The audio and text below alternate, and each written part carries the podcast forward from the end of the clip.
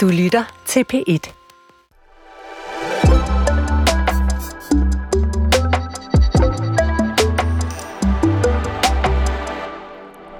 En gang var fremtiden noget med flyvende biler, onde robotter og rummad i tuber. Nu kan enmandsdroner være din næste taxa, en velfærdsrobot din gamle mors mest kærlige sosu, og faktisk kan man allerede i dag sætte tænderne i en ribeye-bøf, der aldrig nogensinde har siddet på en ko. Fremtiden på B1 er nysgerrig på alt det nye. På den fremtid lige om lidt, hvor alle de opfindelser, tanker og teknologier, der stikker næsen frem i disse år, er en del af vores hverdag. I løbet af den næste time skal vi tale om noget, der er omkring os hele tiden, men som ifølge dagens eksperter slet ikke bliver udnyttet til fulde. Naturen, og ikke mindst de bakterier og de mikrober, der bor i den. Vi har bedt den kunstige intelligens ChatGPT om at skrive et fremtidsscenarium. En lille fortælling om, hvordan, hvordan verden kan se ud 100 år fra nu, hvis vi mennesker i højere grad end i dag forstår at anvende naturens ressourcer i en form for harmonisk sameksistens. En bred opgave til den kunstige intelligens, men ikke desto mindre et tværsnit af, hvad den kan finde på nettet, og som vi kan bruge som afsæt for en samtale.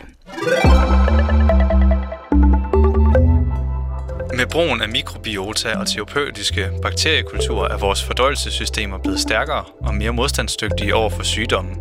Disse sunde bakterier hjælper med at opretholde en balanceret tarmflora, hvilket har reduceret forekomsten af kroniske lidelser betydeligt. Derudover har vi udviklet effektive vacciner imod tidligere uudryddelige infektionssygdomme, og behandling af kræft er blevet mere præcis og skånsom takket være immunoterapier.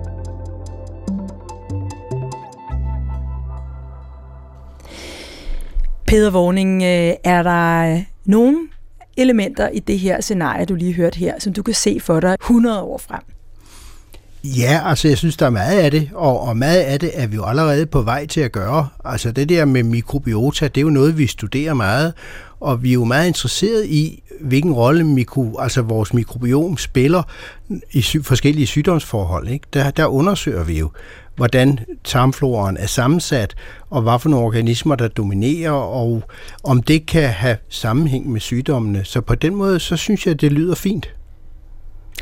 Ulrik Stens Justesen, bedre kræftbehandling, balanceret tarmflora. Lad os så lige øh, kigge på 100 øh, år fra nu. Kan du se det her for dig? Øh, ja, 100 år fra nu, der, der kan man forestille sig rigtig, rigtig mange ting med, med, med brugen af bakterier, men det, det er ikke et sted, vi er lige nu. Det, det er helt sikkert. Og lad os bare lige øh, lægge for med at præsentere jer to øh, lidt mere øh, grundigt. Øh, først og fremmest, øh, eller den jeg talte med først i hvert fald, øh, bakterieforsker og bioinformatiker på Hvidovre Hospital, Peter Vågning. Velkommen. Tak. Øh, vi skal tale meget om bakterier og meget om mikrober i dag. Hvorfor er det egentlig så interessant at, at tale om netop det, når vi, når vi taler fremtid? Fordi mikroberne eller bakterierne udgør en meget, meget stor del af, af hele planetens stofskifte. Og at man kan sige, at, at bakterierne er sådan en slags kemiske altmuligment. Der er stort set ikke den reaktion, de ikke kan lave. Og på den måde kan vi bruge det, de kan, virkelig godt, både i industrien, men også i dagligdagen. Så, og så, så gælder det altså om at vide, hvad der foregår, fordi der er jo også rigtig mange mikrober, der kan gøre syge, så i hele taget at være opmærksom på, hvad mikroberne kan, det kan være ret vigtigt. Nu taler du om mikrober, og du taler om bakterier, og du taler, hvad, hvad, hvad er forskellen? Altså mikrober er jo alle mikroskopiske organismer, ikke? Og, og bakterier er en bestemt gruppe af af mikroskopiske organismer. Mm. Og bakterierne er vel nok de mest talrige. Selvfølgelig er der også virus, som er noget helt, helt andet, mm. som man måske næsten ikke engang kan kalde organismer. Men, øh, og så er der selvfølgelig forskellige encellede organismer, og altså der er virkelig mange ting, som vi kan kalde mikrober. Mm. Men jeg beskæftiger mig mest med bakterier. Ja.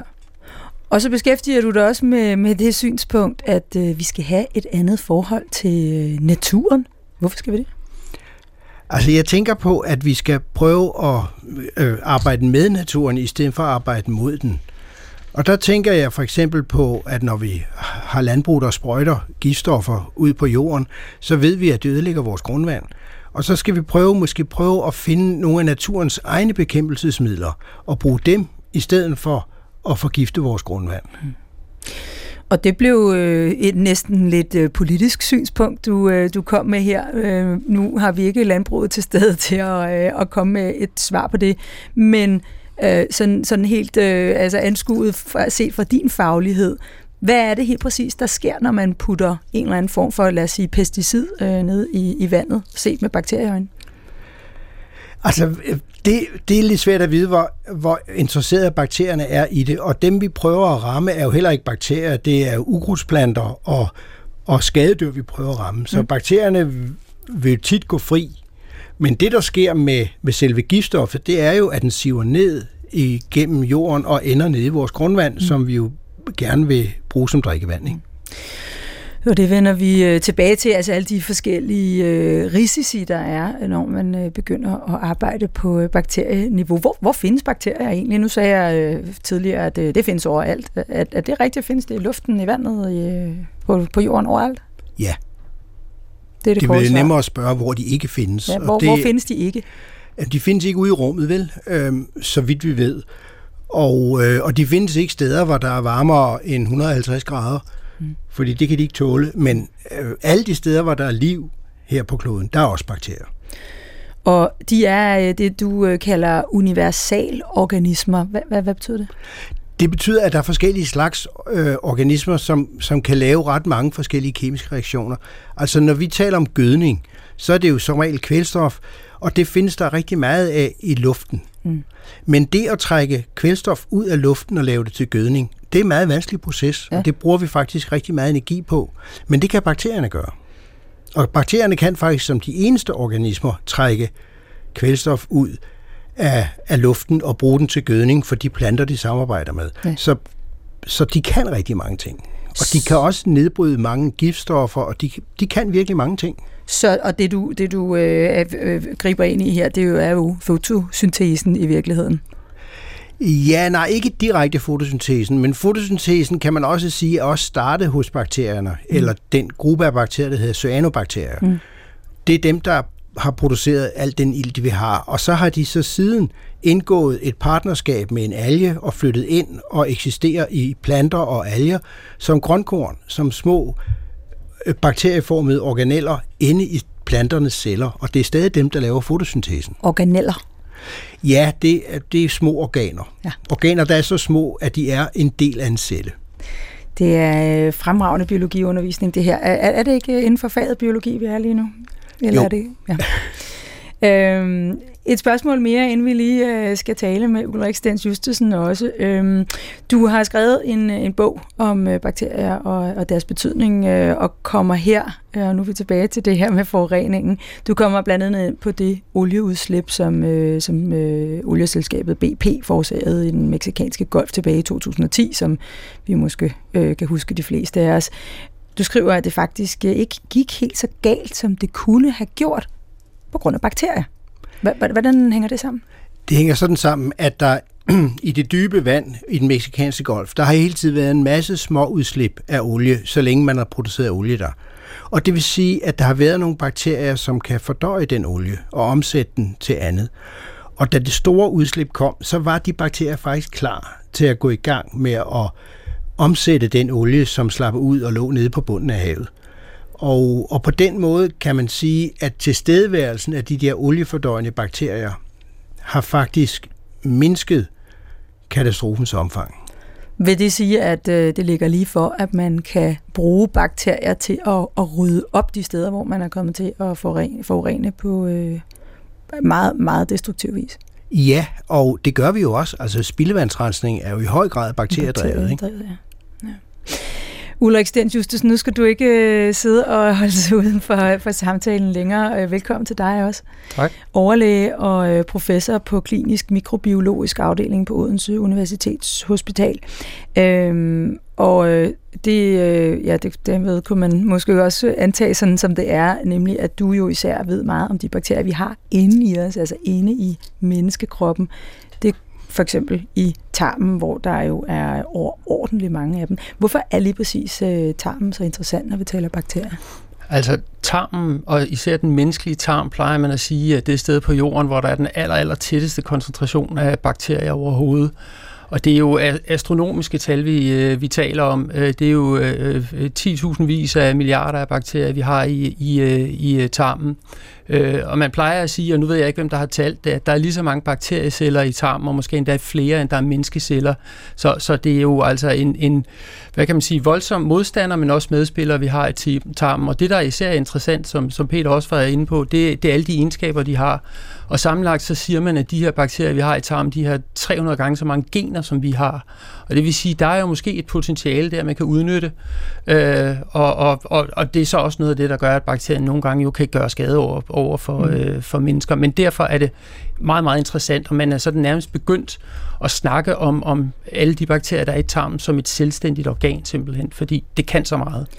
Det er ikke så mange år siden, at der begyndte at udkomme øh, forskellige bøger, som var måske lidt mere rettet mod øh, sådan nogen som mig, altså lægemand. Øh, det her det er selvfølgelig ikke kommet bag på dig, men det gjorde det måske på alle os andre, at det pludselig øh, kom frem, at at de her bakterier faktisk havde en vægt. De vejede temmelig meget, endda var det halvanden kilo eller ja, sådan noget. det plejer man at sige. Ja, ja. at de øh, har kolossal betydning for vores immunsystem, de, at de har kolossal betydning for vores øh, psykologiske velvære, øh, og, og, og en hel masse andet. Hvad er egentlig forklaringen på, at det, for det er ikke ret mange år siden, at, at det her kom frem, og folk begyndte at skrive bøger om det. Hvor, hvorfor tror du egentlig først, det, det kom frem der øh, for så relativt nylig? For at være helt ærlig, så tror jeg faktisk, man har været opmærksom på det tidligere. Det, det er sådan ja. noget, der går lidt i bølger, så, så man kan sige, at man havde også fat, i, at i, eller fat på det i 60'erne og i 70'erne, at der måske var noget der. Øh, og så er det sådan forsvundet lidt ud i glemselen igen.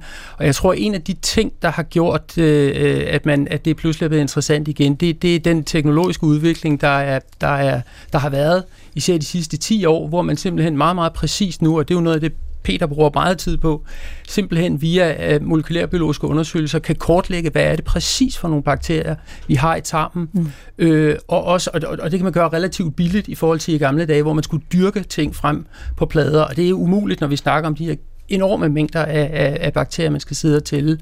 Øh, at, at nu kan man få nogle billeder af, hvordan det ser ud nede i tarmen, øh, og så også lave nogle billeder på, når der sker et eller andet, og ser nogle ændringer.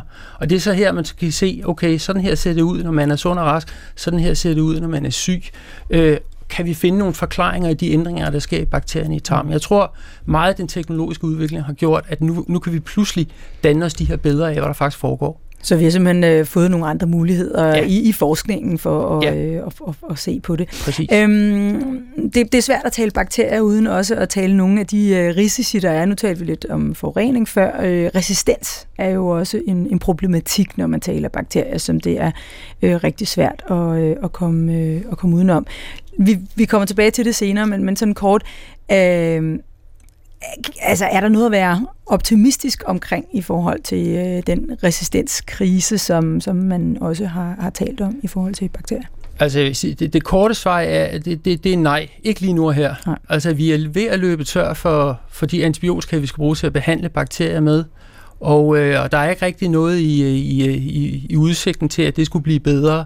Øh, I Danmark går det rimelig godt i forhold til resistens. Vi ser faktisk faldende tendenser på nogle områder, og så er der nogle steder, hvor det ikke går så godt. Øh, men, men, og vi er også ret gode til at styre vores antibiotikaforbrug. Øh, men vi er jo et lille bitte land i en globaliseret verden, og, og resistente bakterier de vælter ind over grænserne. Mm. Så, så på kort sigt, nej.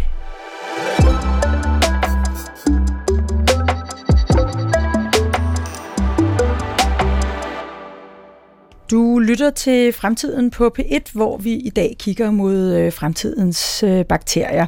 Og inden vi skruer sådan helt op for ambitionerne og taler om, hvordan vi konkret kan bruge bakterier i fremtiden, så øh, lad os lige komme lidt ind på, hvordan vi lever med bakterier. Både dem, vi har inde i kroppen, og så dem, vi har rundt omkring os over det hele, undtagen ude i rummet, som vi lige har lært.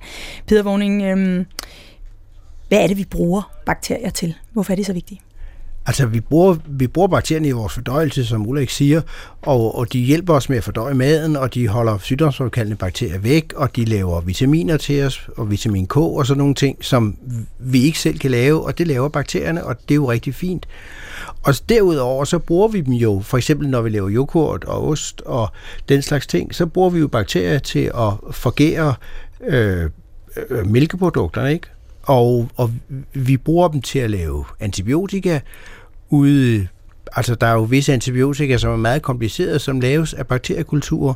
Vi bruger dem til at, øh, at, at lave forskellige ting. Vi bruger dem til forureningsbekæmpelse. Ikke? Mm. Altså når vi, vores rensningsanlæg, selv i vores vandværker, hvor vi behandler grundvandet, der vokser bakterier, som trækker nogle af de stoffer ud, som vi ikke ønsker at have. Mm. Så vi bruger dem simpelthen overalt. Og jeg sidder jo og tænker, det lyder ustyrligt at øh, slippe bakterier løs på nogle andre bakterier, fordi man kan selv med teknologiske øh, landvindinger ikke øh, se dem, og hvordan ved man, om man kommer til at dosere forkert, osv. osv., osv. Er det, er det risikofuldt at, at, at gøre det her? Altså, altså at bruge de, dem på den måde? De stoffer, de, de ting, vi kender, altså for eksempel når man laver spejepølse, så tilsætter man en bakteriekultur for at forhindre, at botulisme-bakterien vokser frem. Ja. Og det har man gjort i, i mange hundrede år, eller i årtusinder i virkeligheden. Ikke? Og det samme gør man jo med, med yoghurt og vin, og, og, og der, der bruger man nogle bakterier. Som regel, i gamle dage har man bare brugt de bakterier, der naturligt var der. Mm. Og så har man sørget for at lave nogle betingelser, som favoriserede de bakterier, man godt kunne lide, sådan så at de bakterier, man ikke kunne lide, blev væk. Og så har man sådan set bare brugt sin lugtesans for at se, om det så ja, præcis, lugtede ikke? rigtigt, og, og sin synsans, om det så sådan nogenlunde øh, hvis det, ordentligt ud. Hvis det var røden, der smagte og lugtede dårligt, så spiste man det ikke vel, og så fandt man ud af, at man havde gjort noget forkert, og så ja. ændrede man opskriften indtil, at det blev godt. Ja. Så det er samme Øh, samme princip i virkeligheden. Når man så slipper bakterier løs på, øh, altså i, i så store mængder, som tilfældet er, hvis vi taler et renseanlæg eller, eller sådan noget, hvad er det så, man betjener sig af for at, at holde øje med processen, og at den, der ikke er noget, der er ude af balance? Altså, det, det er meget vigtigt, at rensningsanlæg er i en balance, og så hælder man nyt vand ind, og så bakterierne gror selv op i virkeligheden. Mm. Det, der så kan ske, hvis der pludselig kommer et stort udslip af en eller giftstof eller antibiotika, mm. så kan det ødelægge renseanlægget. Og så skal man starte forfra, og så bliver det vanskeligt. Ikke? Så der er også en overvågning af, hvad der kommer ind til rensningsanlægget, sådan, mm. så vi ikke risikerer at slå den bakterieflora i stykker, som er der. Og det samme har man jo faktisk også havde i hvert fald i gamle dage på mejerierne, ikke? Altså hvis der var en ko, der havde fået antibiotika, så brugte man ikke den mælk til at, at lave ost eller øh, yoghurt af, vel? Fordi så ville det slå bakterierne ihjel, ikke? Mm. Så man skal hele tiden være opmærksom på, hvad man, hvad man lukker ind til bakterierne. Ja. Ulrik Stens Justesen, øh, nu konstaterede vi før, at der er virkelig mange bakterier i tarmene, halvanden kilo, sådan cirka. Hvor findes de ellers, hvis vi nu skal kigge på øh, menneskekroppen? Øh, menneskekroppen, så findes de, øh, så er der rigtig mange bakterier inde i vores øh, mundhule, der er mange bakterier på øh, huden, øh, og for kvinder også øh, i, i øh, hvad hedder det, de, de interne organer der, altså øh, kønsorganerne indvendigt, ikke mm. livmor, øh, livmorhals og så videre. Der, mm. der, der vil være mange bakterier også. Og, og, og når jeg sidder her og, øh, og, og spørger, hvad, hvad er det så godt med, med, med at slippe alle de bakterier løs i et rensningsanlæg og på maden og så videre, så er det jo selvfølgelig fordi, at jeg har en indgroet angst for at få nogle forkerte bakterier ind i min krop, fordi det ved jeg godt, jeg kan blive, øh, blive syg af. Øhm, vi tænker lidt måske lidt som noget, der vi sådan bare skal holde væk fra os i det hele taget, og, og, og vi lærte også, øh, hvis ikke vi havde forstået det i forvejen under corona, at vi skulle rense vores hænder for øh, enhver form for... Øh, ja, selvfølgelig virus, øh, men også bakterier. Ikke? Man skal, kan også have lært det, hvis man har haft børn i en vuggestue på et øh, tidspunkt. Hvad er gode, og hvad er dårlige bakterier, kan man sige det? Og det er meget svært ja. at sige helt præcis. Altså, øh, vi, vi har jo i, i princippet har vi jo øh, øh, masser af gode bakterier i tarmen, øh, også masser af gode bakterier i munden. Men, men hvis de slipper ud og kommer ud det forkerte sted, øh, altså hvis der går hul på tarmen, og de bakterier slipper ud, så kan man jo blive rigtig, rigtig syg og dårlig. Og så de måde, må godt være inde i tarmen, men ikke ja, ude i buhulen? præcis. præcis. Ja. Øh, der er nogle enkelte bakterier, man kan sige, dem kunne vi godt undvære. Altså øh, pestbakterien, øh, tuberkulose for eksempel, det er i hvert fald to eksempler på bakterier. Dem tror jeg ikke, der er nogen, der vil savne, hvis de lige pludselig blev øh, forsvandt fra jordens overflade. Øh, men, men ellers er der rigtig mange af de andre bakterier, som vi vil komme til at savne, hvis de ikke var der. Så når vi hører, åh nej, der er E. coli i øh, noget vand eller et eller andet, så er det ikke fordi E. coli per definition er dårlig. Den skal bare ikke være i vandet, hvis Præcis, præcis. Den skal holde sig i tarmen. Ja. ja. Hvad laver den der? Øh, i tarmen. Ja. Øh, den, I virkeligheden laver coli ikke så meget. Den udgør en meget, meget, meget lille del øh, af, af vores øh, tarmflora, men den spiller en stor rolle i forbindelse med sygdom. I virkeligheden så, så, er det, så er det de her andre fordøjelsesbakterier, som Peter snakkede om lige før, øh, der hjælper til med at fordøje mad og, og producere forskellige ting, som vi er, vi er afhængige af. Det er i virkeligheden dem, der er, der er de rigtig vigtige. Mm. Peter Vågning, du går så, så vidt som til at sige, at, øh, at, at, at, at ja, bakterierne er en del af naturen, det, det er ikke at gå så vidt, men du synes simpelthen, at vi er øh, ikke gode nok til at, at bruge den natur, at leve med den natur. Hvad mener du med det? Der tænker jeg på, at, at måske bruge bakterier i stedet for at bruge giftstoffer, og, og måske også bruge altså, gavnlige bakterier som, som konkurrence i stedet for at, at bruge antibiotika. Fordi antibiotika, det, det er et ret voldsomt middel, og når vi bruger det, så, så slår vi virkelig mange bakterier ihjel og ødelægger den naturlige flora. Og hver gang vi gør det, så skaber vi flere resistente bakterier, fordi mm. bakterier er sindssygt overlevelsesdygtige. Ikke? Altså, så, så hvordan vil du karakterisere vores forhold til den her natur i dag? Jamen, jeg, jeg, jeg synes, altså det er jo sådan lidt brug at smide væk, kan man sige. Ikke? Mm. Og det er jo det, vi oplever, at når ja, så smider vi lige noget bakteriegift ud her. Nå ja, det går nok ikke videre. Ikke? Ja. Og der, og der synes jeg bare, at jeg ser også både blandt praktiserende læger, men også på hospitalslæger, at man er mere opmærksom på, at man skal ikke bruge unødige antibiotika. Man skal kun bruge det, når det er nødvendigt. Og så kan man også sige, at selvfølgelig er det farligt at smide så kraftfuld antibiotika ud, men hvis vi vil redde et liv, okay, så tager vi risikoen. Ikke? Men kan, vi, men kan vi bruge bakterier på en anden måde? Altså hvis jeg får en lungebetændelse, så skal jeg jo have noget antibiotika, ikke sandt? Altså kan, kan man forestille sig en situation, hvor man kunne bruge øh, bakterier, vende bakterier på en anden måde, bruge dem på en anden måde, sådan så de kunne virke helbredende i stedet for at gøre mig syg af lungebetændelse? Jeg tror måske, jeg tror, at det rigtige sted at starte er nok tarmsygdommen, ikke? Mm. fordi der er så mange bakterier i forvejen. Mm. Og der har vi jo rent faktisk en, det vi kalder antibiotikarelateret diarré, som kan skyldes en bakterie, der hedder Clostridium difficile, som kan være meget vanskelig at komme om med. Og der har vi jo faktisk held med at bruge fæstestransplantation, ja, altså lort fra raske mennesker til de syge mennesker, og det helbreder dem ikke. Jeg kan godt huske, da vi øh, for nogle år siden i Pæt Morgen øh, bragte den her nyhed, og det var ikke en, der altså, gav appetit på morgenmaden, vil jeg sige. Øh, hvad, hvad, hvad er det, det går ud på? Fæsestransplantation. Man tager simpelthen øh, lort, for, siger du, fra et rask menneske, og putter ind i tarmen på, ja. øh, på et menneske, der har den her øh, diarré-forårsagende ja. bakterie. Ja. Og hvad sker der så? Altså, det, man kan tage dem to Man kan sætte nogle kapsler, man sluger, eller man kan sprøjte den op bag i. Ikke? Ja. Og begge metoder Ingen delene bruges. lyder særlig appetitligt. Nej, men øh, begge metoder bruges, og det der så sker, det er, at det genopretter balancen, og, og fordi den der Clostridium-bakterie, den slår kun til, når, når tarmen er ude af balance. Ja. Den så er, det vil sige, den er tager, overalt. Så, så, så bakterierne, der er i, i den øh, raske lort, om man ja. så må sige, kan slå den der ihjel? Ja, eller, eller, eller, eller, eller skabe dårlige betingelser en balance, som den ikke bryder sig om at være i, og så forlader den stedet. Ikke? Ja, ja. Så når du siger, at vi ikke udnytter det potentiale, der er, altså det her det er jo en tilgang til at, at udnytte det potentiale, der ligger i bakterier. Når du siger, at vi ikke gør det, hvad er det så, du jagtager, at vi gør for meget af? Nu talte du før om, om forureningen i, i, i for eksempel landbrug, altså at vi bruger pesticid for eksempel. Hvad skulle vi hellere gøre? Det ved jeg faktisk ikke, men jeg mener, at vi skal tænke over det forbrug, og, og, og der skal jo sikkert arbejdes på at finde nogle løsninger. Mm.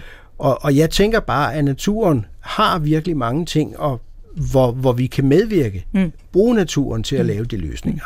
Og, og for eksempel øh, fossile brændstoffer, det må jo også snart holde op, ikke? Og mm. der kan vi måske bruge bakterier til at, til at lave alkohol til, til kørsel, altså flydende brændstof ud mm. af forskellige affaldsprodukter, mm. ikke? Mm. Og, og det vil jo også det vil jo også bringe os videre. Mm, ikke? Mm. Og det er en af de ting, som, som man jo øh, er rigtig godt i gang med. Hvad, hvad er man ellers i gang med i forhold til at, at bruge bakterierne på en måde, så vi ikke behøver at bruge giftstoffer eller i det hele taget udpine naturen øh, for vores egen skyld, for vores anvendelses skyld? Jamen altså, der er jo alle de der af, øh, rensningsting, hvor man, mm. hvor man bruger bakterier til at nedbryde olie, der er sluppet ud. Og man har faktisk også prøvet at udsætte bakterier på sted, hvor der har været olieudslip. Ikke? Så mm. det er jo sådan nogle, nogle ting, hvor man finder ud af noget, at, at de kan nedbryde noget, fordi de har den der meget store øh, kemiske mulighed. Ikke? Mm. Mm. Men det er alt sammen en lille smule forsøg, og det er jo sådan nogle forsøg, man laver, og så håber man, at det kan bruges i større skala. Ikke? Ulrik Stens Justesen, øh, nu hørte vi lige om, øh, det jo faktisk over for dit felt, fæses transplantation. Øh, er der andre måder, man kan bruge øh, bakterier i, i behandling? Øh, altså, det er faktisk det eneste rigtig gode eksempel, vi har på behandling med bakterier. Det, det er det, det Peder han, øh, han omtaler. Mm. Øh, men, men, øh, men, men der findes eksempler på, hvor man bruger virus til at behandle med i stedet for. Ja. Altså, øh, og det har man sådan set gjort i rigtig, rigtig mange år efterhånden. Men man kan simpelthen få øh, virus, der angriber helt specifikke bakterier. Øh, og, og modsat antibiotika, som vi har snakket om, jo faktisk er ret primitivt, fordi dels så slår de de, de bakterier, vi gerne vil af med ihjel, men de slår også en masse andre bakterier ihjel, hvor de her virus, de kan gå meget målrettet efter nogle enkelte bakterier. Mm. Øh, men det er meget eksperimentelt stadigvæk, og der findes ikke så forfærdeligt mange gode cases, hvor man ligesom har sagt, at det har virket. Men, men, men der er ingen tvivl om, at det er et område, som, som, øh, som der forskes rigtig meget i. Øh, og når vi kigger ud i fremtiden, så er det måske et af de steder, hvor vi, øh, hvor vi virkelig, øh, der kan være noget at hente. Altså at bruge virus til at angribe ja, øh, ja. bakterier, som øh, befinder sig det forkerte ja, sted på det ja, forkerte tidspunkt, ja, som vi nu lige har lært, fordi yes, bakterier er ikke Præcis. i sig selv dårlige. Mm, når man ikke anvender øh, bakterier mod bakterier, i menneskekroppen, fordi det gør vi jo så uden for menneskekroppen. Er det så, fordi vi simpelthen ikke ved nok om det endnu, eller er det, fordi det er, det er kun noget, man kan ned i tarmene? Altså man kan sige, at princippet med tarmen, det er jo netop lige præcis det her med, at vi har en bakterie, som har overtaget tarmen, ja. og vi vil gerne have den udkonkurreret, ja. og så putter vi en masse andre bakterier derned. Ja. Og det vil sige, at alle de steder i kroppen, hvor der ikke findes bakterier, der, der virker det her princip ikke rigtigt. Mm. Simpelthen. Men hvis en bakterie forårsager en øh, dårlig tilstand for lungerne, ja Altså nu nævnte jeg lungebetændelse lige før. Ja. Kan man så ikke forestille sig en fremtid, hvor man kan putte en øh, bakterie derned, som øh, gør livet svært for den, der giver lungebetændelsen? Ikke, ikke en bakterie, det, det, det, det tror jeg øh, knap så meget på. Der ja. tror jeg mere på i virkeligheden det her med et virus, virus. som man kan, man kan indånde, Hvorfor? Og, så, og som så kan slå de her, de her hvad hedder det, bakterier ihjel. Fordi jeg tror, at, at det er jo sådan, det er næsten sådan et princip med at behandle ja, treat fire with fire, at putte flere bakterier ned i en lunge. Jeg tror, det der vil ske, det er, at man vil nok stimulere ens immunologiske apparat så utrolig meget, at det kan forværre lungebetændelsen lige frem. Så bliver det autoimmunt? Ja, ja eller ikke autoimmunt, men i hvert fald kroppen, den, den, den, den reagerer voldsomt over for det, der kommer ja. ned i lungerne. Ja. Så den tror jeg ikke så meget på. Ja. Men, men jeg tror på, eller, og, og de principper, det er ikke, det er ikke tilladt endnu, men man kan også genmodificere bakterier, så de kan blive ekstremt specifikke i deres måde øh, at angribe på. Altså man kan ud, ud, udstyre dem med sådan nogle gensakse, som kan klippe andre bakteriers DNA i stumper og stykker, og måske lige præcis ramme et, et resistensgen for eksempel, klippe det i stumper og stykker. Øh, og det er, det er ikke tilladt endnu. Altså det, det, det må man ikke, fordi det er jo sådan noget med med at genmodificere simpelthen, ja. men det ligger også ud i fremtiden. Og hvem er det nu, man ikke må det for? Jamen, det er jo, det er jo myndighederne indtil, at, at, øh, at tingene er, er afprøvet ordentligt, og man ikke ser uheldige bivirkninger ved det. Ja, fordi hvad er det, vi frygter, når vi begynder at genmodificere? Jamen, altså, der, der kan jo ske diverse ting, og så man sige, i yderste konsekvens, så kan den her bakterie jo vende sig mod mennesket på en eller anden ubehagelig måde. Mm. Øh, på den ene eller på den anden måde. Og mm. det kan jo både være give en infektion, men det kan jo også være udløse kræft eller, eller andre ting i kroppen, som, så det vil være ekstremt uheldigt, hvis, øh, hvis, hvis det er sådan nogle bivirkninger, vi, vi kigger ind i. Tilbage i, øh, i, i tarmen, øh, hvor der jo så eksisterer de her øh, vanvittigt mange øh, bakterier, øh, de, de er helt forskellige for os alle sammen. Vi har forskellige øh, mikrobiota, altså hvad det er for en sammensætning, vi har dernede. Kan man øh, egentlig sætte, hvad kan man sige, den perfekte bakteriesuppe i tarmen på en formel? Øh, altså, ja, til dels, men, men der er vi ikke endnu, men, men det er jo igen et perspektiv. Det ville jo være fantastisk, hvis man kunne sige, at nu kigger vi på tilstrækkeligt mange mennesker, som i hvert fald på papiret ser ud som om, de har en rigtig god tarm, som øh, ikke er modtagelig over infektion, og øh, de i øvrigt har det godt. Og så finde præcis de unikke bakterier, der skal til at lave den her suppe, som vi kan give, når der sker øh, ubalancer i, øh, i folks øh, bakteriesammensætning. Og så ved vi jo, at det faktisk er nemt at transplantere en øh, sund bakteriesuppe ind i øh, Det vil jo være, altså, jeg tænker, det vil være meget, meget nemmere at fremstille denne her suppe, mm. også fordi når man laver det her fæsestransplantation, så bliver man simpelthen nødt til at undersøge den afføring ja. ekstremt grundigt, inden, så man ikke overfører potentielt farlige bakterier eller ja. potentielt farlige virus. I det øjeblik, vi selv kan styre de bakterier, vi putter i suppen, så har vi jo en meget, meget bedre kontrol af, af, af det produkt, vi giver til, øh, til mennesker. Og når man kigger på det, og når man forsker i det, har man så også de der øh, betragtninger med om, at der er også øh, et immunforsvar, der afhænger af den bakteriesuppe. Der er også øh, øh hele øh, produktionen af de øh, stoffer og signalstoffer, som, som gør os øh, glade og ked af det og, og den slags. At, at, at det også har en, en betydning for de ting. Ja, altså det er, det er jo helt sikkert, at, at man skal jo sørge for at få alle de gode bakterier med, øh, så, så at, at, man, at man ikke ødelægger noget, når man giver den her suppe, og, og kommer så tæt på det, der er normalt. Øh, og som du startede med at sige, det er jo forskelligt fra person til person. Det starter gerne med, at man nedarver sin, sin tarmflora fra sin mor. Mm. Langt hovedparten af det, man arver, det, det kommer fra moren. Øh, og så er det det, man er udstyret med. Og, og tarmfloren ændrer sig nok meget, meget lidt i løbet af et meget langt liv øh, og afspejler meget det, der, der, som man, man fik, da, han, da man var barn. Øh, men, men, øh, men øh, selvfølgelig kan der komme påvirkninger, antibiotika, alt muligt andet kan gøre, at der kan ske forstyrrelser. Og så er det, vi skal ind og kunne genoprette, og der er det, vi skal have denne her suppe med de rigtige egenskaber. Og jeg tænker, der kommer til at foregå meget forskning, og også når vi kigger ud i fremtiden, på at, at kunne efterligne det her på den rigtige måde. Du lytter til Fremtiden på P1, hvor vi i dag taler om, hvordan vores forhold til naturen og bakterier og mikrober ser ud, når vi kigger i krystalkuglen.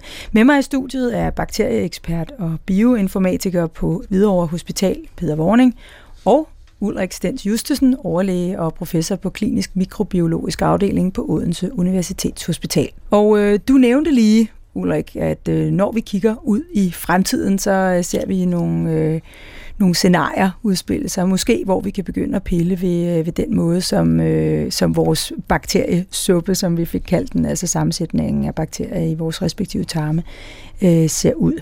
Peter Vågning, øh, du mener jo, at, øh, som vi lige var inde på, vi skal have et andet forhold til øh, den måde, vi, vi går til øh, bakterier. Prøv lige at, at sige en lille smule om, hvordan vi skal, vi skal se på, øh, på bakterier og det vi, kan, det, vi kan påvirke med dem.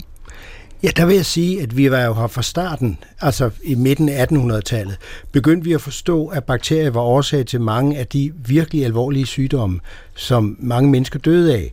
Og derfor har vi jo forstået bakterier som sygdomsfremkaldende. Og der synes jeg efterhånden inden for de sidste 20-30 år, er der kommet en anden forståelse. Den har også været der tidligere, men den har fået mere udbredelse, blandt andet ved studiet af tarmfloren, fordi man har fundet ud af, at der er rigtig mange bakterier, der samarbejder. Og en af de ting, vi har fundet ud af, det er, at når vi segmenterer en lort, og det er jo det, vi gør, når vi undersøger tarmflora, DNA-segmenterer alt det DNA, der er, og så finder ud af, hvilke nogle bakterier der er, ud fra at tage de DNA-stumper, vi finder, og sammenligne dem med dem, vi kender. Så finder vi, så, så, find, så næsten halvdelen af de arter, vi finder, de kan ikke dyrkes i laboratoriet. Og det er fordi, de ikke kan vokse i monokultur. Og normalt, når vi dyrker bakterier, så har vi bakterien alene på en eller anden næringsrig plade, som, og så kan man være ret omhyggelig med at lave den rigtige næring, men der er nogle bakterier, der simpelthen ikke kan vokse alene. Ja. Og det gælder rigtig mange af de tarmbakterier. Så når man laver sådan en suppe, som Ulrik snakkede om lige før, så kan man jo kun lave den af bakterier, som man kan vokse. Det vil sige, at halvdelen af de bakterier, der er i tarmen, kan vi måske ikke lægge ind, fordi de ikke kan vokse alene. Og det betyder også, at at vores forståelse af bakterier som sådan nogle røvere, der klarer sig fint og bare slår til og løber hjem med, med, med godset, det er ikke sådan, det er. Det, det er et meget mere samarbejdende hele, vi ser, når vi kigger på tarmfloren. Og så, vi så ser, vi vil tage det lidt ud af kontekst på en eller anden ja, måde. Ja, lige præcis. Og ja. vi ser, at naturen arbejder utrolig meget sammen. Ja. Ikke? Mm. Og når vi går ud og kigger på, på insekter, så over halvdelen af alle insekter, de har bakterier levende inde i deres celler, som producerer aminosyre og andre mm. ting til dem. Mm. Fordi en bladlus kan ikke leve af den plantesaft, den, fordi der er, ikke, der er ikke protein nok i.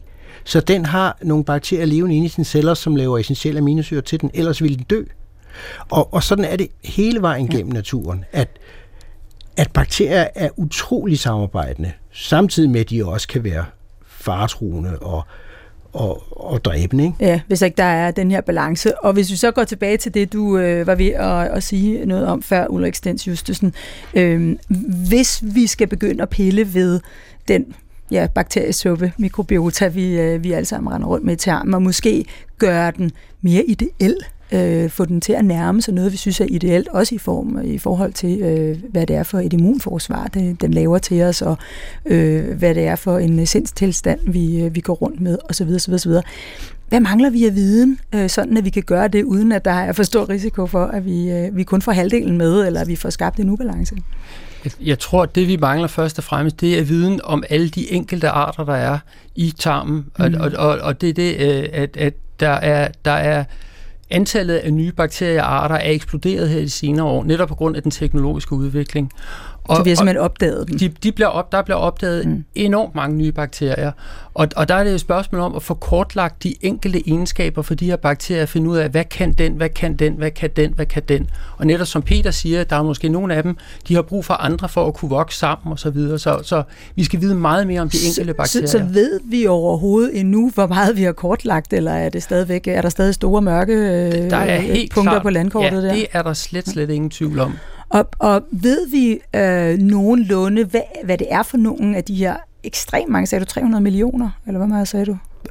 Et, ekstremt mange øh, forskellige typer af bakterier i tarmen. Ved vi, hvad for nogle det er, der for eksempel påvirker et immunsystem, eller påvirker, øh, øh, hvordan vi går og har det? Ikke, ej, det, det ved man ikke i detaljer. Altså man regner med, at det enkelte menneske har måske mellem 500.000, 2.000 forskellige bakterier i deres tarm. Og det er klart, der vil være store overlap mellem rigtig mange mennesker. De ja. samme vil gå igen og igen.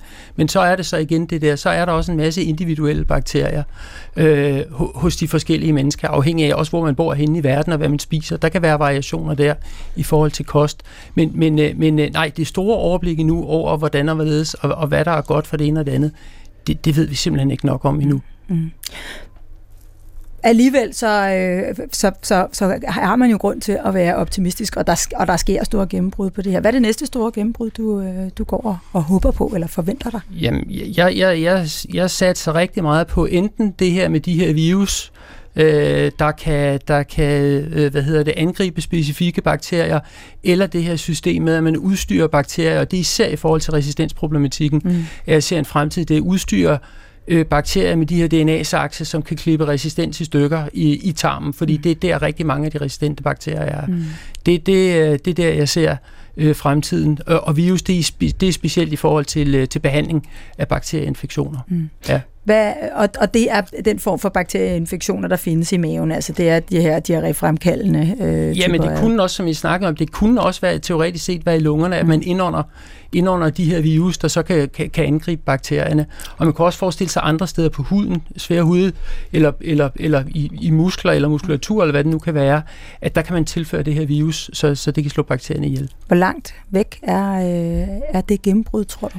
Puha. Hvis vi starter altså, med den, hvis vi starter med, med den øh, diarréfremkaldende bakterie, hvis navn jeg lige har glemt. Hvad var det, Clostridium difficile. Men, men der, der er vi jo allerede rigtig godt på vej med, med øh, hvad hedder det, dels jo, at vi laver det her fæsestransplantation, og der er rigtig mange, der forsker i at lave den her suppe allerede, ja. som, som kan gives i stedet for. Øh, og det er nok, øh, og undskyld udtrykket, mere spiseligt for patienterne, at det er en blanding af bakterier, som man kender på forhånd, og ikke af andres afføring. Og jeg tænker, den, den, øh, den, den ligger tæt på. Hvad er tæt på? Altså det her med at kunne lave... Ja, men hvad, hvad, hvad betyder tæt på? Er det et år, eller er det 10 år, eller er det... Så lad mig sige 10 år. Okay. Ja, ja. Det er, tæt det, på, det er tæt på i din verden. Ja, det, ja, det er, det er tæt på. Det er meget tæt på, ja. ja. Hvad med, øh, hvis vi, hvis vi siger indånde en virus, der måske kan, kan, kan være kode til at gå ind og klippe en, øh, en bakterie, som sidder i lungerne. Hvad, hvor lang, hvad vil du sætte på af tidshorisont på det? Jeg, jeg, jeg er optimist, når jeg kigger lidt på, hvad der er sket de sidste 10 år, som, som på mange måder har væltet os bagover. Så lad os sige 30 år måske. Ja, ja. ja spændende. Ja. Ja, netop, altså de virus, som angriber bakterier, hedder bakteriofager. Og selve behandlingen hedder fagterapi eller bakteriofagterapi. Og det bruges, der er i Sverige er der en ortopædkirurg, der er gået i gang med at bruge det til implantater, hvor der er nogle infektioner i implantater, og der har han begyndt at bruge fager. Det bruges i Tyskland, det bruges i Frankrig, det bruges i Belgien, og, og det bruges i USA og i, og i England, så der er mange steder, det bruges, men det er sådan lidt på sin kommende, og der er jo også det, at medicin er jo meget strengt reguleret. Og det er vi også glade for, fordi taldomidkatastrofen var jo forfærdelig, og det vil vi undgå. Så derfor er medicin meget strengt reguleret. Så derfor er det et af de store problemer med fagterapi, det er, at få lov at bruge det, og finde nogle steder, hvor man kan få lov. Og indtil videre har man brugt det på nogle helt desperate sager, hvor man ligesom sagde, okay, gør det her. Det, det kan ikke gå værre, end ja. det går. Og så, ja, vi har og så, en, stort set intet at tabe. Ja. Så har det reddet liv, ikke? Mm. Men, øh, men det er en ting, som er på vej. Og der er blandt andet en for, nogle forskere i København, som arbejder på det, men ikke klinisk endnu. Ulrik Stens har du, ved du hvorfor, at man ikke anvender det i Danmark? Jeg mener, hvis man anvender det i Sverige og i Tyskland og i USA, øh, som vel også har rimelig øh, høje øh, krav til, øh, til, til sikkerhed i behandling, før man tager det, det i anvendelse humant. Det, det kan være, det er et spørgsmål om tilfældighed, hvem der lige har grebet det der med at, at, at implementere det og at få det, få det op at stå. Det, mm. det, er, jo, det er jo en stor, øh, øh hvad hedder det, øh, øh det, det er en stor forretning at skulle få det op at stå og afprøve og køre forsøg med sådan noget der. Og vi har måske ikke haft så stor, stor øh, tradition i Danmark for at arbejde med fager, som man har haft, øh, som man har haft andre steder. Mm. Øh, men, men, men lurer mig om, som Peter siger, der foregår allerede de første forsøg, ikke også, at, at, øh, at, at vi kommer op øh, i øh, øh, hvad hedder det, tempo på et eller andet tidspunkt og kan, og kan være med.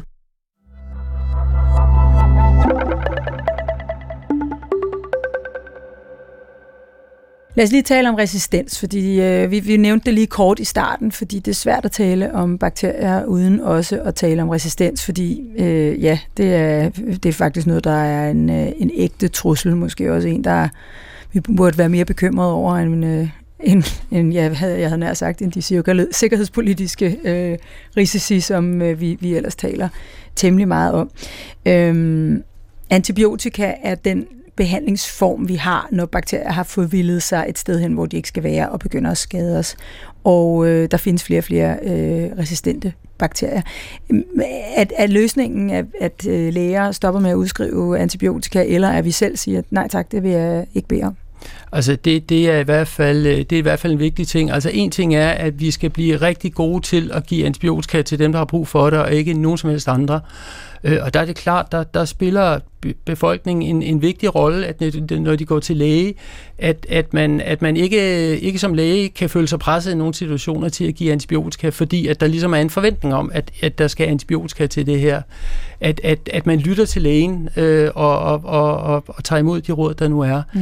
Øhm, og som jeg tror, jeg sagde tidligere, ikke, vi er relativt gode til det her i Danmark, sammenlignet med mange, mange andre lande, og antibiotikaforbruget har faktisk øh, været faldende, øh, især ude i, i samfundet hos de praktiserende læger.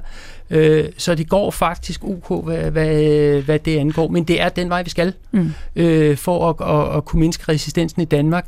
Men så er der bare det her med, at vi er omgivet af øh, en masse andre lande, som ikke har de samme øh, øh, hvad hedder det, øh, restriktioner på brug af antibiotika, altså øh, i europæiske lande, hvor man kan gå ind og købe antibiotika øh, fra gaden uden recept. Peter Vågning? Ja, altså også hvis man ser på Asien for eksempel, ikke? altså øh, i Indien, altså vi har den regel, at man skal have, man skal have en recept for at kunne få antibiotika, ikke?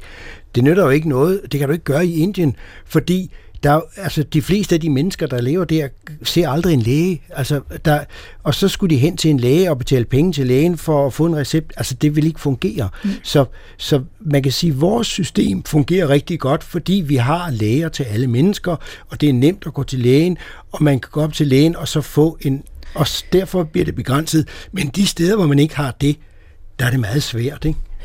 Jeg ved, øh, Ulrik Stens Justesen, at øh, du faktisk har haft øh, nogle patienter inde øh, i uh, dit system, som kom fra, uh, fra andre lande, og som bar nogle bakterier med sig, som uh, vi måske ikke ser så ofte uh, i Danmark. Ja, altså vi har jo i forbindelse med, med, øh, med krigen i Ukraine øh, modtaget øh, patienter dernede fra dels øh, krigsskader, ja. men, men også patienter, som har, som har måttet flygte og så er kommet til Danmark for at modtage en eller anden avanceret behandling. Mm. Det kan være øh, en kræftbehandling, de var i gang med. Og hvad er det for nogle, patienter, nogle bakterier, de bare med? Jamen, det har været nogle af de her aller, aller grimmeste bakterier, som er resistente over for stort set næsten alt, hvad vi har i skabet af antibiotika, øh, og hvor vi måske har et og nogle gange nul antibiotika at, at, at, at behandle med.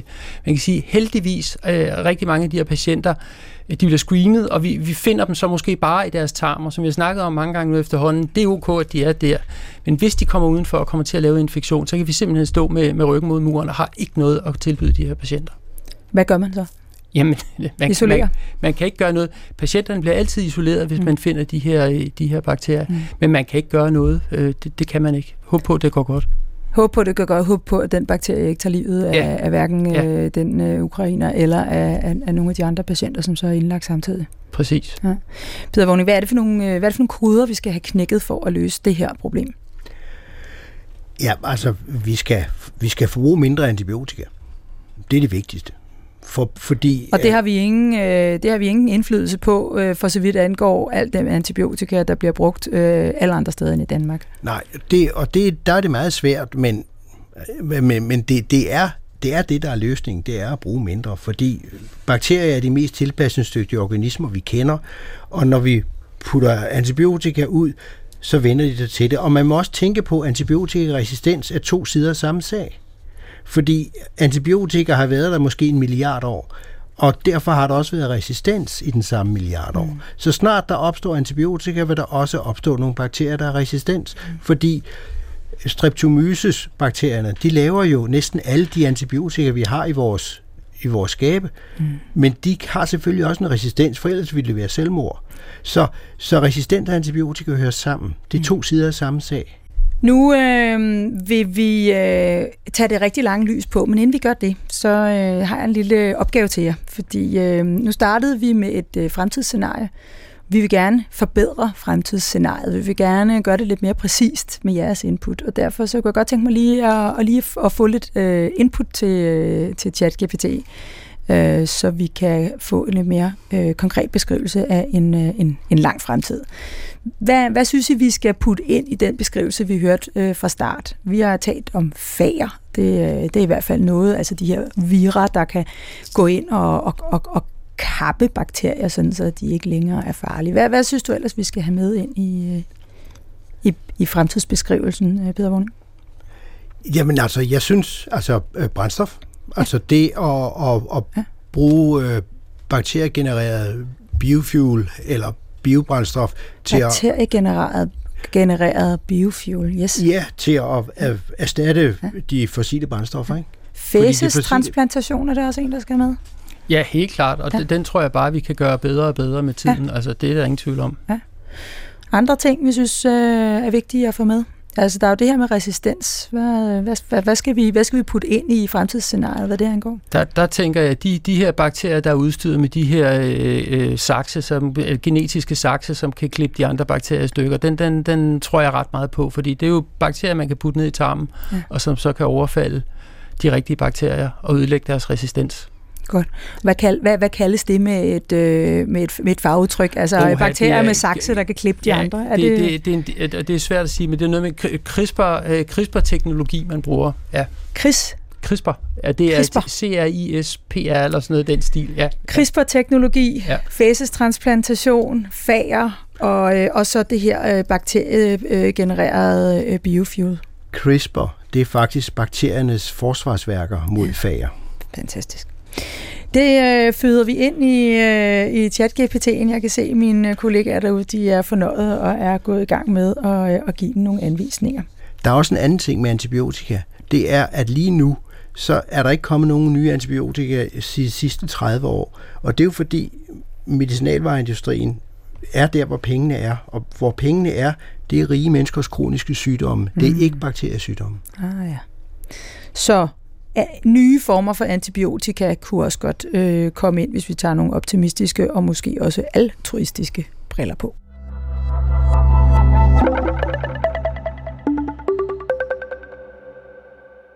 Du lytter til Fremtiden på P1, hvor vi i dag taler om, hvordan vores forhold til naturen og bakterier og mikrober ser ud, når vi kigger ind i krystalkuglen. Jeg har øh, bakterieekspert og bioinformatiker på Hvidovre Hospital, Peter Vorning, med mig, og jeg har også Ulrik Stens Justesen, som er overlæge og professor på klinisk mikrobiologisk afdeling på Odense Universitetshospital på besøg. Og det har jeg, øh, fordi vi taler bakterier, vi taler, øh, hvad vi kan bruge bakterier til øh, som mennesker, øh, hvordan vi kan øh, forhindre, at bakterier gør skade på os, hvad de kan, hvis de i hvert fald er på det forkerte sted på det forkerte tidspunkt.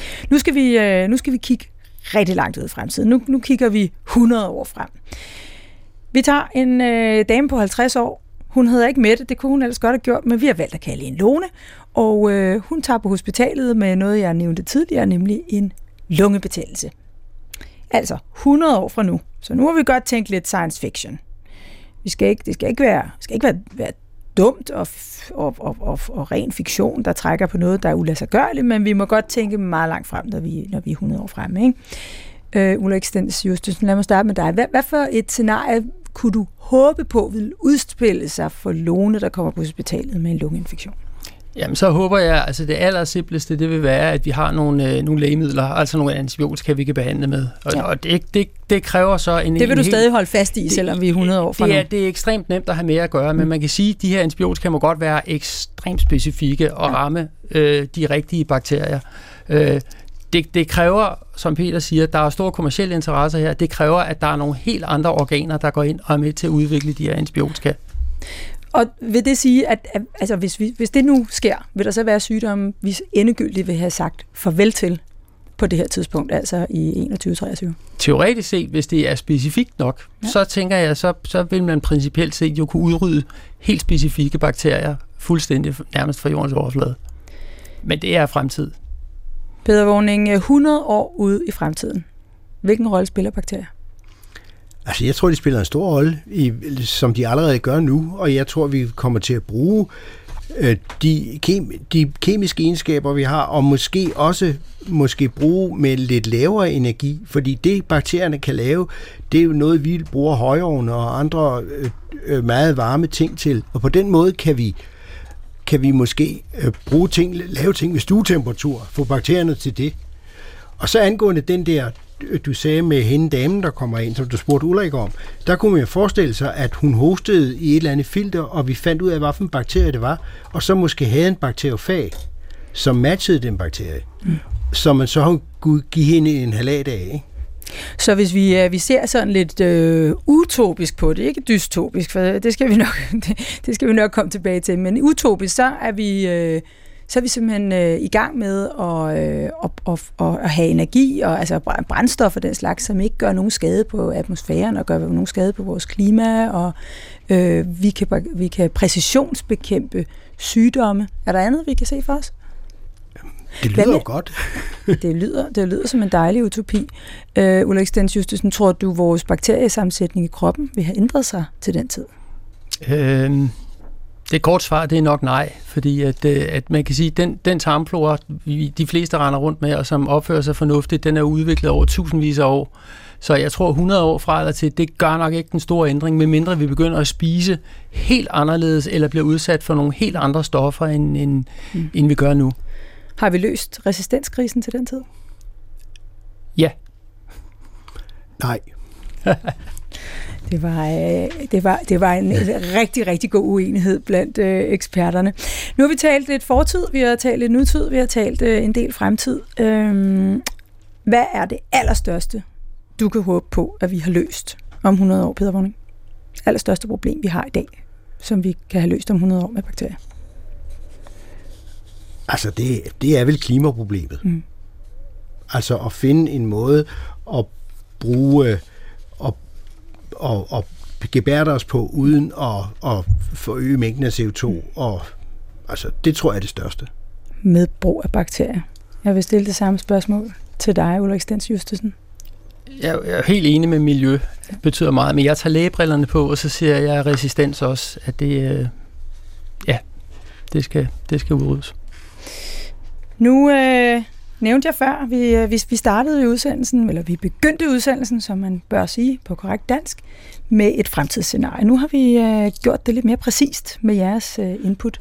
Så nu øh, vil jeg læse det op, som er øh, kommet ud af det.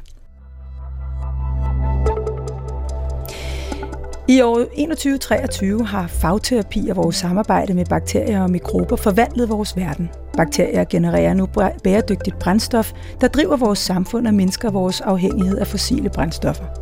Fæsestransplantationer er blevet en standardbehandling for at genoprette sunde mikrobiomer og bekæmpe mange sygdomme. CRISPR-teknologi har gjort det muligt for os at redigere vores gener og helbrede genetiske lidelser. Desuden har forskningen resulteret i nye former for antibiotika, der effektivt bekæmper antibiotikaresistente bakterier og redder millioner af liv. Det er jo stort set det, I lige har sagt jo. I smiler også begge to. Tror jeg på den her? Ja, det tænker jeg. Igen, jeg er super optimist, når jeg ser på, hvad der er sket de sidste meget få år øh, på det teknologiske område. Jeg tænker, den, den, den holder. Peder? Jamen, jeg tror også, det er fint. Altså, jeg tror, problemet er jo, hvad kan man sige, menneskehedens egen indre modsætning og ondskab. Ikke? Det er jo vores største problem. Men ellers, altså, så tror jeg, at det udvendige kan vi godt klare. Det kræver så bare, at vi øh, i virkeligheden ikke øh, bliver overhalet indenom af øh, en bakterie, som er resistent og simpelthen øh, lykkes med at tage livet helt af menneskeheden, øh, inden vi, vi kommer over på den anden side til det dejlige øh, utopia. Det tror jeg ikke sker, fordi det ville så have sket mange gange inden for de sidste 200.000 år. Så, men det kan da godt være, at der kommer en epidemi, der, der tager en tredjedel af os, og det ville jo være en forfærdelig katastrofe, men jeg tror ikke, at vi forsvinder helt. Hvis vi ser du, ser du helt, det som en realistisk scenarie? Jeg aner det ikke. Nej. Hvad siger du? Jamen, når man kigger på corona og, og tænker, at, at det, det, det, det skulle nok ikke have været meget anderledes virus, så kunne der godt være røget mange flere mennesker, desværre. Så øh, på den øh, knap så mundre øh, note, så øh, vil jeg øh, takke for jeres medvirken. Tak for en øh, meget dejlig, nørdet snak om bakterier. Selv tak. Selv tak.